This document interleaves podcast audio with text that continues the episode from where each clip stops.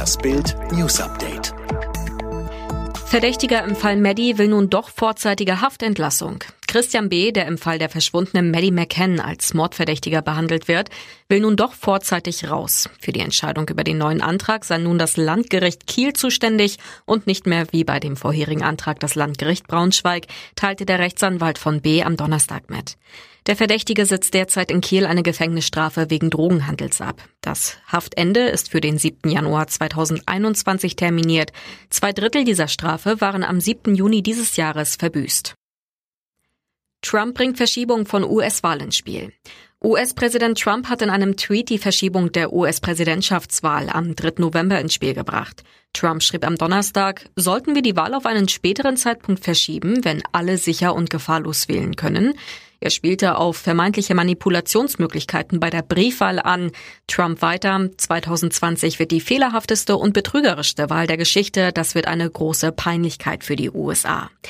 Die Hürden für eine angestrebte Verschiebung sind jedoch hoch. Der Termin für die US-Wahl ist in der Verfassung festgeschrieben. Corona-Alarm im Norden. Der Kreis Dithmarschen in Schleswig-Holstein droht zum Risikogebiet zu werden. Die Behörden halten jetzt dagegen, verhängen Kontaktbeschränkungen. Grund, die Zahl der bestätigten Neuinfektionen innerhalb der vergangenen sieben Tage ist zuletzt auf 44 gestiegen, die meisten davon in der Stadt Heide. Weitere Tests, unter anderem in Heide, stehen noch aus. Betroffen waren anfangs vor allem Reiserückkehrer und ihre Familien. Inzwischen gibt es unabhängig davon zahlreiche weitere Neuinfektionen.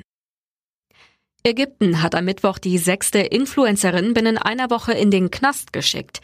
Mana Sami sei wegen Anstiftung zur Ausschweifung und Unmoral zu drei Jahren Haft verurteilt worden, verlautete es aus Justizkreisen.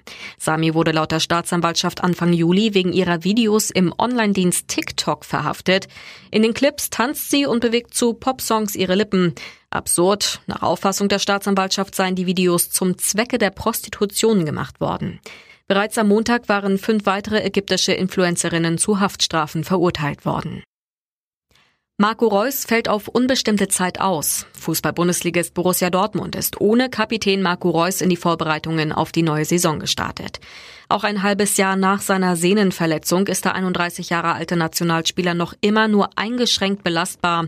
Es ist leider nicht die erhoffte Besserung eingetreten. Die Sehne ist weiterhin entzündet, sagte Sportdirektor Michael Zorg am Donnerstag.